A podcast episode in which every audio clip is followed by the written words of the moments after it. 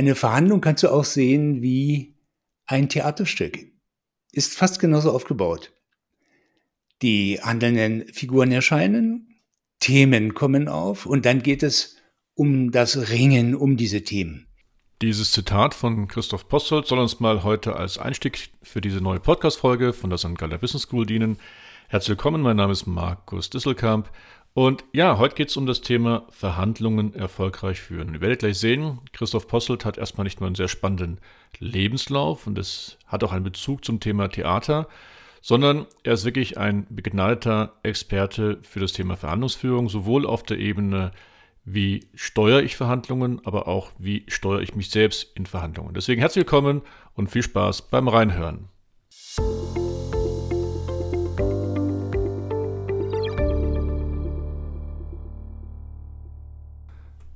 Herzlich willkommen, lieber Christoph. Und äh, ich habe gerade schon gesagt, dein Lebenslauf ist sehr speziell, sehr spannend. Deswegen direkte Bitte, stell dich doch gerade direkt selbst vor. Ja, Markus, wo komme ich eigentlich her als Trainer? Nun, vom Theater. Warum ist denn das interessant jetzt als Trainer für Verhandlungen? Ähm, ich habe beobachtet, dass Verhandlungen ähm, durchaus strukturiert sind wie Theaterstücke. Ähm, da treffen sich die Beteiligten, eine Beziehung werden ähm, hergestellt, dann treten die Themen auf oder Probleme, äh, die werden bewältigt und im Finale viertes Stadium einer Verhandlung, Bargaining-Phase, da kommen dann die Ergebnisse zustande. Also mit diesem meinem Theaterhintergrund ähm, gehe ich in diese Verhandlungsseminare und auch in ja, Workshops, äh, wenn das Thema Verhandlung ist. Und was heißt es konkret, Christoph? Was heißt, dass du ein Theatermensch bist? Äh, erzähl mal ein bisschen mehr aus deinem Lebenslauf. Also ich habe im Deutschen Theater, damals Ostberlin, ähm, war ich Teil einer Pantomimentruppe, eine professionelle Pantomimentruppe. Das äh, Thema Körpersprache war also unser Zentrum, was interessanterweise auch beim Verhandeln ja eine große Rolle spielt. Äh, denn es gibt äh, Wissenschaftler, es gibt Stimmen, die sagen, es, die Anteile des Körpersprachlichen sind höher ähm, als das Verbale. Und ich plädiere auch immer sehr dafür, dass ich erstens genau weiß, wie ich agiere, wenn du so willst, auf der Bühne des Lebens und dass ich auch beobachte, wie die anderen erzählen.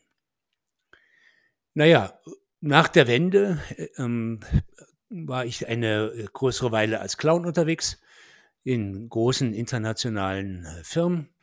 Und als mein Körper dann mir signalisierte, dass es gut ist mit dem Theaterspielen, habe ich mich entschlossen, ins Seminarfach zu, zu gehen. Und da bin ich. Sag mal, im Theater, da ist es ja nicht so, dass einfach der Vorhang aufgeht und man fängt an, ein Stück zu spiegeln, sondern da gab es ja eine lange Zeit vorher schon mal viele äh, Phasen, da, wo man sich selbst erstmal einarbeiten musste in sein Thema, in seine Rolle. Dann, dann gibt es gemeinsame Proben. Ist das bei den Verhandlungen genauso, dass man da irre viel Zeit für eine Vorbereitung braucht? Da sprichst du einen sehr, sehr spannenden Punkt an, Markus. Ich sehe im, im Leben oft äh, die Situation, dass äh, Menschen, die zu verhandeln haben, sagen, äh, ich habe keine Zeit, mich vorzubereiten. Das aus meiner Sicht ist falsch. Denn die Vorbereitung ist die wichtigste, bedeutsamste Zeit ähm, für eine Verhandlung. Gute Vorbereitung ist schon mal die halbe Miete. Und da bist du natürlich, äh, da sprichst du mit Recht die Theaterseite an. Klar, ähm, Theater ist Verabredung, ähm, Theater ist Vorbereitung. Und was wie darf ich mir das konkret vorstellen? Also welche Tipps und Tricks bringst du in den Seminaren und in deinen Workshops jemanden für die Vorbereitung bei? Ja, ähm, äh, wir können eine Vorbereitung wunderbar strukturieren in drei Etappen. Die erste Etappe, ich denke über mich nach, über meine Verhandlungspunkte und ich denke auch darüber nach, gibt es eventuell Alternativen, die außerhalb dieser Verhandlung liegen, also andere potenzielle Verhandlungspartner. Dann, was ganz häufig vergessen wird, ähm, denke ich auch über den anderen nach. Was sind denn seine Verhandlungspunkte und auch seine Alternativen? Meine Konkurrenz zum Beispiel am Markt. Und wenn ich jetzt über ihn nachdenke, ähm, da äh, denke ich auch nach, ähm, was kann ich, wie kann ich ihm helfen? Also ich habe selber einen also einen Spruch beim Verhandeln, den ich sehr mag, der heißt, löse das Problem des anderen. Das ist ein spannendes Herangehen, äh, weil die meisten äh, versuchen erstmal ihr eigenes Problem zu lösen und der andere ist ihnen da eigentlich schnurzpiep Nur Markus, wenn ich mir Gedanken mache, wie kann ich dem anderen helfen, ist es gut möglich, dass er mir dann hilft. Also wir reden über Kooperation, Partnerschaft und ich bin ein ganz, ganz großer Freund und Verfechter äh, kooperativen und partnerschaftlichen Verhandelns. Also auf das Thema Kooperation, da kommen wir sicherlich gleich nochmal ausführlicher zu sprechen. Aber was wäre denn erstmal das zweite, das zweite Themenfeld, was du da zur Vorbereitung hast? Genau, da wollte ich nochmal hin. Die zweite Etappe erstmal noch, Markus, ist, dass ich mir dann überlege, was sind die Prioritäten auf meiner Seite von den Punkten, die ich gefunden habe und die Prioritäten ähm, auf der anderen Seite vermutlich. Schließlich äh, lege ich noch den Korridor fest, also den Verhandlungskorridor mit Zielpunkt, Maximum und Minimum und vergleiche dann, wo kann ich Pakete mit dem anderen schnüren und wo sind meine Hebel? Markus Hebel beim Verhandeln sind zum Beispiel so die Klassiker äh, Zeit gegen Geld. Also Beispiel, ähm, du brauchst das Buch von Amazon oder wem auch immer sofort, äh, dann legst du eine Kohle drauf und du kriegst es heute Abend noch. Also Prime. Verstehe ich richtig, diese Suche nach den Werten, das ist jetzt quasi schon der dritte Aspekt der Vorbereitung. Äh, das ist genau der Punkt, dass ich ähm, schaue, wo sind ähm, die Hebel, wo sind Dealbreaker, das heißt, äh, wo wir beide sehr hohe Prioritäten reinsetzen.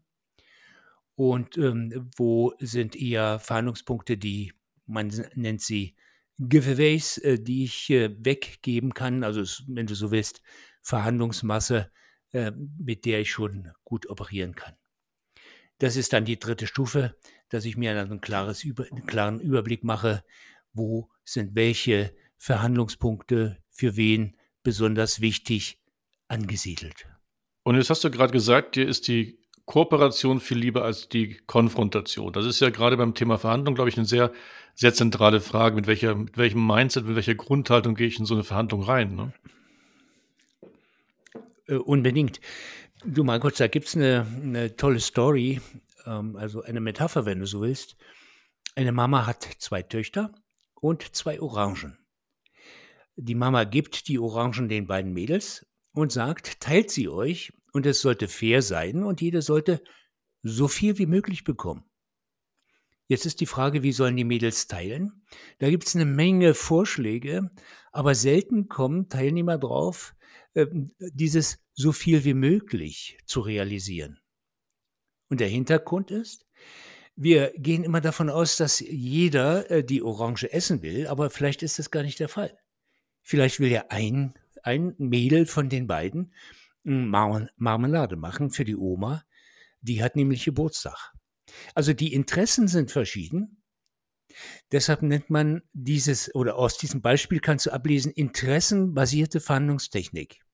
Ich gucke also immer, was sind meine Interessen, was sind die Interessen der anderen Seite und wie kriegen wir die Balance des Glücks hin, wie finden wir Lösungen, wo sich beide ähm, gut wiederfinden.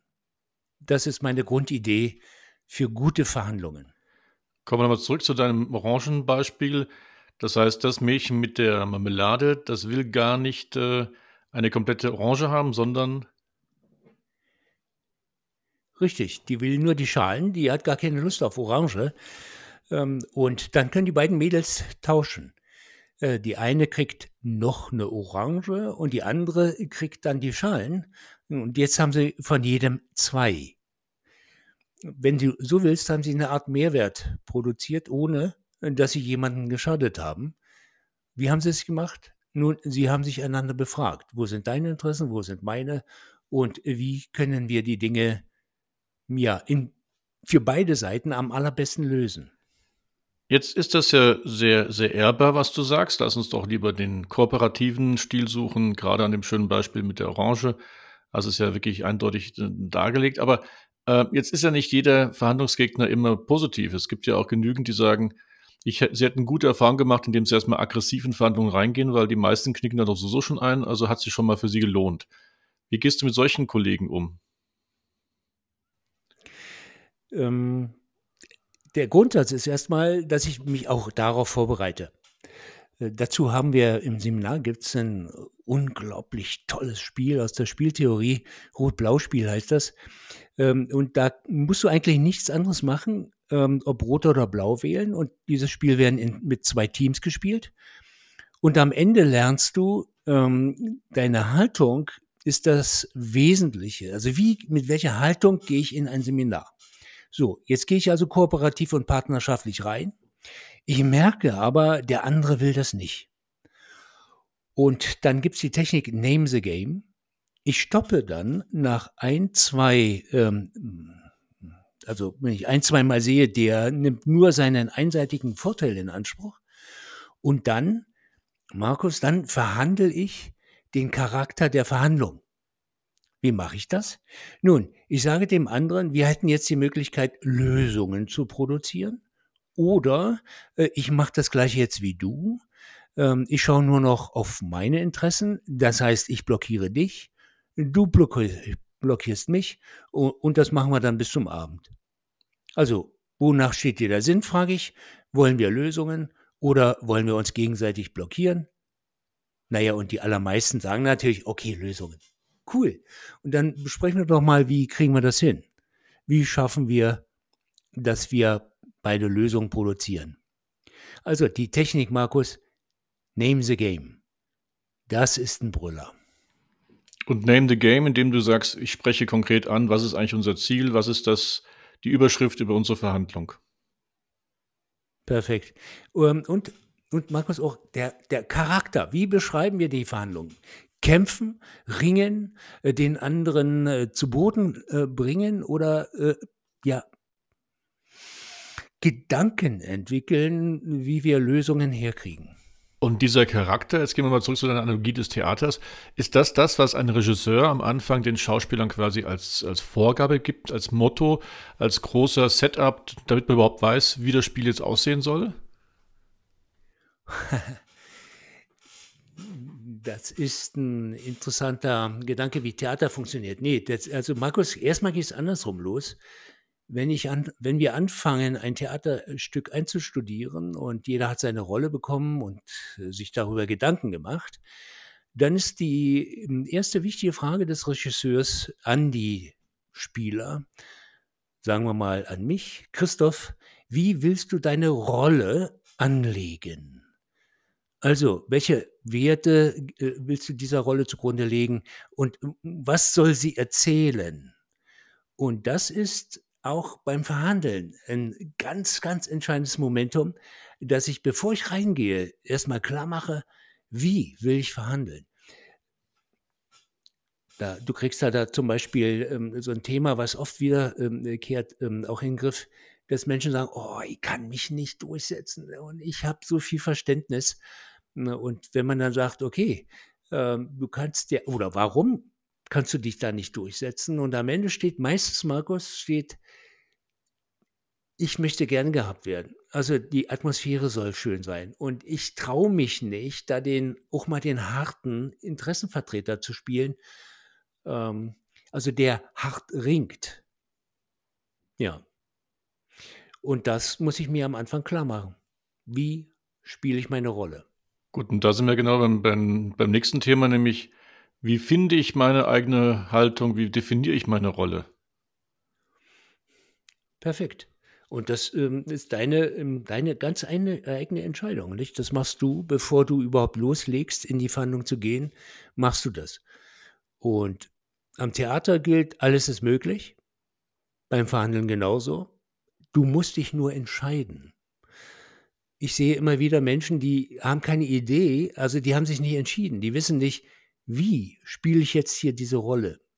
Sie wissen die Haltung nicht und sie kennen oft die Werkzeuge nicht, ähm, um zum Erfolg zu kommen. Und darüber sprechen wir ja im, äh, im St. Gallener Seminar zu Kommunikation und Verhandeln. Also wie komme ich besser zu meinen Zielen unter Berücksichtigung der anderen Seite? Also Christoph, Werkzeug ist natürlich ein Zauberwort für jeden Seminarteilnehmer, weil jeder möchte gerne Werkzeuge haben, um ein Thema zu lösen, um ein Problem anzugehen. Insofern, was kannst du konkret als Werkzeug dann benennen für diese Situation? Na, nehmen wir den Bereich der Rhetorik als äh, Beispiel. Ein provokanter Satz ist, äh, wer argumentiert, verliert. Wenn wir das mal bedenken, dann wissen wir, uh, klar, ich hatte auch Situationen in meinem Leben, da ging das nicht mit dem Argumentieren. Der andere war wie blockiert und ich hab, hatte das Gefühl, ich beiß mir die Zähne aus. Und andererseits aber gibt es natürlich auch Situationen im Leben, da kann man prima argumentieren. Hier ist schon mal die entscheidende Frage, woran erkenne ich, ob ich argumentieren kann oder nicht? Und die Antwort ist, die Tragfähigkeit oder auch wieder der Charakter der Beziehung. Sind wir respektvoll miteinander? Ist unsere Beziehung, hm, hält sie auch Unterschiede aus?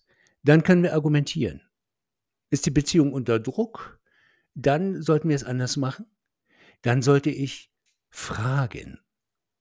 Und durchaus mit fast schon therapeutischen Fragen gelegentlich den anderen dazu führen, dass er die Ideen, die ich habe, aus seinem Kopf entwickelt.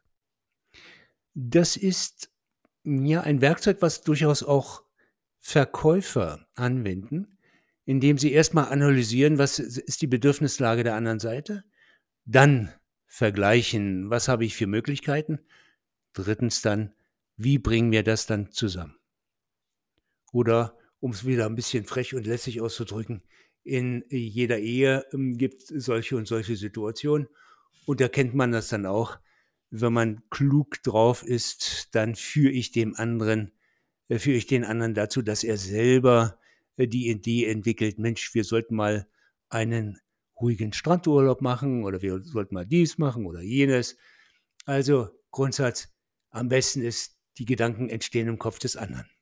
Das hört sich jetzt theoretisch ziemlich einfach an, dass ich durch Fragen den anderen öffne, aber vielleicht bin ich sogar selbst das Problem, Christoph, weil man ist doch manchmal auch in seinen eigenen Emotionen gefangen und dann ist man gar nicht in der Lage, so nüchtern und sachlich ein Gespräch zu moderieren, dass man dann den anderen äh, öffnet, sondern man ist selbst ja erstmal in einem eigenen äh, Käfig gefangen. Was macht man dagegen? Ja, Mensch, Emotion ist ein Riesenthema. Und zum Glück haben sich zwei Professoren der Harvard-Uni darüber Gedanken gemacht, wie gehen wir mit Emotionen bei Verhandlungen um. Der eine, äh, der eine von den beiden ist Roger Fischer, Fachmann fürs Verhandeln. Der andere Daniel Shapiro, er ist Psychologe. Und sie haben vor einiger Zeit ein Buch geschrieben, Beyond Reason, Using Emotions as You Negotiate. Die Eingangsthese ist erstens, hurra, wir haben Emotionen. Zweitens begrüßen wir sie. Und drittens, wenn sie da sind, sie zu bekämpfen, das ist sehr, sehr schwer. Jeder von uns kennt ja so Situationen, wo man buff, ganz schnell reagiert hat ähm, und ob man, obwohl man wollte, man konnte es nicht zurückhalten. Weil also Emotionen so mächtig sind, haben die beide einen ja, maßgeblichen Vorschlag. Sie sagen, kümmern wir uns um fünf Kernpunkte menschlichen Handelns. Erstens Wertschätzung, zweitens Beziehung, drittens Autonomie heißt Respekt, dass jeder ein Unikat ist. Viertens Status. Und fünftens Rolle. Wenn man diese Themen einzeln anschaut, dann kann man auch hier wieder Werkzeuge finden, die einem helfen, Emotionen im Positiven zu halten, heißt also ähm, lösungsorientierte Atmosphären herzustellen und nicht ins Negative abzurutschen. Negativ heißt, unsere Emotionen hindern uns daran, Lösungen zu entwickeln. Christoph, helf mir mal. Das ist mir noch, noch, noch zu theoretisch. Du sprichst von Werkzeugen. Und welche Werkzeuge können mir jetzt konkret helfen, aus diesem von mir gerade erwähnten Gefängnis, in diesem Käfig, in dem ich mit meinen Emotionen gefangen bin, herauszukommen? Es gibt so ein paar, ähm, also wir können ja zwei Richtungen denken, Markus. Einmal, wie helfe ich dem anderen, äh, seine Aggression, seinen Ärger, seine Wut mm, äh, in den Griff zu kriegen und wie helfe ich mir? Bei mir habe ich ein paar Regeln äh, entwickelt für mich selber. Äh, die habe ich gelernt, äh, im Leben und durch Menschen, von denen ich lernen konnte. Als Beispiel, da gab es eine Situation, ein Richter saß mit mir in einem Zehnstudium, also ein Zehnspiel, und meine Aufgabe war, ihn irgendwie zu ärgern. Ihm, also, dass er aggressiv und böse wird. Mir ist es nicht gelungen. Und hinterher habe ich dann äh, gefragt, Herr Doktor, sowieso, sagen Sie mal, helfen Sie mir mal, wie haben Sie das geschafft? Das war, Sie waren ja wie ein Ozeandampfer, der seine Bahn zog und alles, was ich unternahm, das prallte an ihn ab. Und seine Antwort war, und das ist jetzt mein Werkzeug, Herr Posselt, ich entscheide, wer mich ärgern darf. Und Sie gehören nicht dazu. Ich finde diesen Satz so cool, weil er beschreibt, dass ich entscheide, und nicht den anderen die Macht über mich gebe, dass ich mich dann ärgere. Und dann gibt es den nächsten schönen Satz von Eckhard von Hirschhausen. Ich ärgere mich. Du merkst, meistens sagen wir diesen Satz mit einem Nachsatz. Ich ärgere mich, weil die Claudia so böse ist. Oder die Regierung. Und ich ärgere mich, weil. Mein Sohn hat an dieser Stelle immer mal gesagt, Papa, du Opfer. Als solches beschreiben wir uns dann als Opfer. Ich ärgere mich, weil ein anderer hat bei mir die Knöpfchen gedrückt. Wenn ich das erkenne, dann kann ich auch sagen, du, ja, ich will nicht Opfer sein in meinem Leben, ich will Gestalter sein. Deshalb entscheide ich, wer mich ärgern darf. Und der dritte, der dann auch noch sehr hilft, ist äh, ein Prinzip aus der Spieltheorie. Das heißt, unbedingte Selbstverpflichtung. Also für eine Situation einer Verhandlung oder ein Krisengespräch oder so etwas ähnliches, wo ich weiß, oh, oh, oh, das geht jetzt wahrscheinlich hoch her, nehme ich mir ganz fest vor. Es wird niemandem gelingen, mich irgendwie aus dem Häuschen zu holen. Okay, jetzt haben wir den Aspekt besprochen, wie kann ich mich selbst wieder einnorden, zurücknehmen. Aber was machst du mit einem Gegenüber, der einfach auf Krawall gebürstet ist, der wirklich mit dir mehr oder weniger mit Absicht in eine aggressive Verhandlung steigen möchte? Erstmal von der Haltung ähm, gehen wir nochmal zu dem Punkt Wertschätzung. Ich will mal ein Beispiel bringen. Zwei Herren sind total ineinander verkeilt. Also die, die haben eine Feindschaft etabliert. Und ich frage den einen, gibt es irgendwas Gutes zu sagen über den anderen? Nein, äh, anderes, andersrum ganz genauso. Und ich frage dich, wie groß sind die Chancen, dass die beiden überhaupt ins Gespräch kommen, selbst mit Moderation? Na, null. Und ich gehe wieder zum ersten und frage, sagen Sie mal, äh, das war ein Arzt und Geschäftsführer, sagen Sie mal, Ihr Chefarzt ist ja ein guter Mediziner. Ja, das kann man schon sagen, durchaus. Aber gucken Sie sich mal seinen Schreibtisch an, das ist ja unglaublich. Also, warten Sie mal, habe ich, hab ich gerade gehört, dass Sie gesagt haben, er ist ein guter Arzt. Ja, presst es durch seine Zähne ich zum Arzt und frage, sagen Sie, Ihr Geschäftsführer ringt der hart um das ökonomische Gelingen des Krankenhauses? Durchaus, das kann man ihm zubilligen, aber diese Kapitalismustypen, wir sind hier da, um Gesundheit herzustellen und nicht Geld zu machen. Warte mal, warte mal. Habe ich gerade gehört, dass Sie gesagt haben, dass er das tut, wofür er eingestellt ist. Ja, presst er auch durch die Zähne. Und Markus, genau das ist das Werkzeug. Finde etwas Positives in dem Satz oder in der Haltung oder in der Situation eines anderen. Und die beiden Amerikaner, Fischer und Shapiro, die nennen das Find the Merit. Finde den Verdienst. Und ich bin so erstaunt, wie wirkungsvoll das ist, das auch natürlich fürs eigene Leben. Nachdem ich das trainiert hatte für mich, das war einfach großartig, weil ich merkte, ich kam dann immer ins Handeln und nicht in die Auseinandersetzung. Finde das Positive der Nachricht. Lieber Christoph, lass uns mal am Ende noch mal einen Blick globaler denken. Wir stehen ja in sehr verrückten Zeiten aktuell. Was wünscht man sich da als Experte der Verhandlungsführung? In den heutigen Zeiten, wo wieder sehr viel mit Macht operiert ist, glaube ich, sollten wir alle viel Mühe dran setzen, die Seite des Kooperierens, des partnerschaftlichen Miteinanderhandelns zu forcieren und immer wieder Raum zu schaffen, dass das stattfindet. Und nicht die Idee, ich nehme mir mit Gewalt, was der andere mir nicht freiwillig geben will, ähm, Oberhand gewinnt.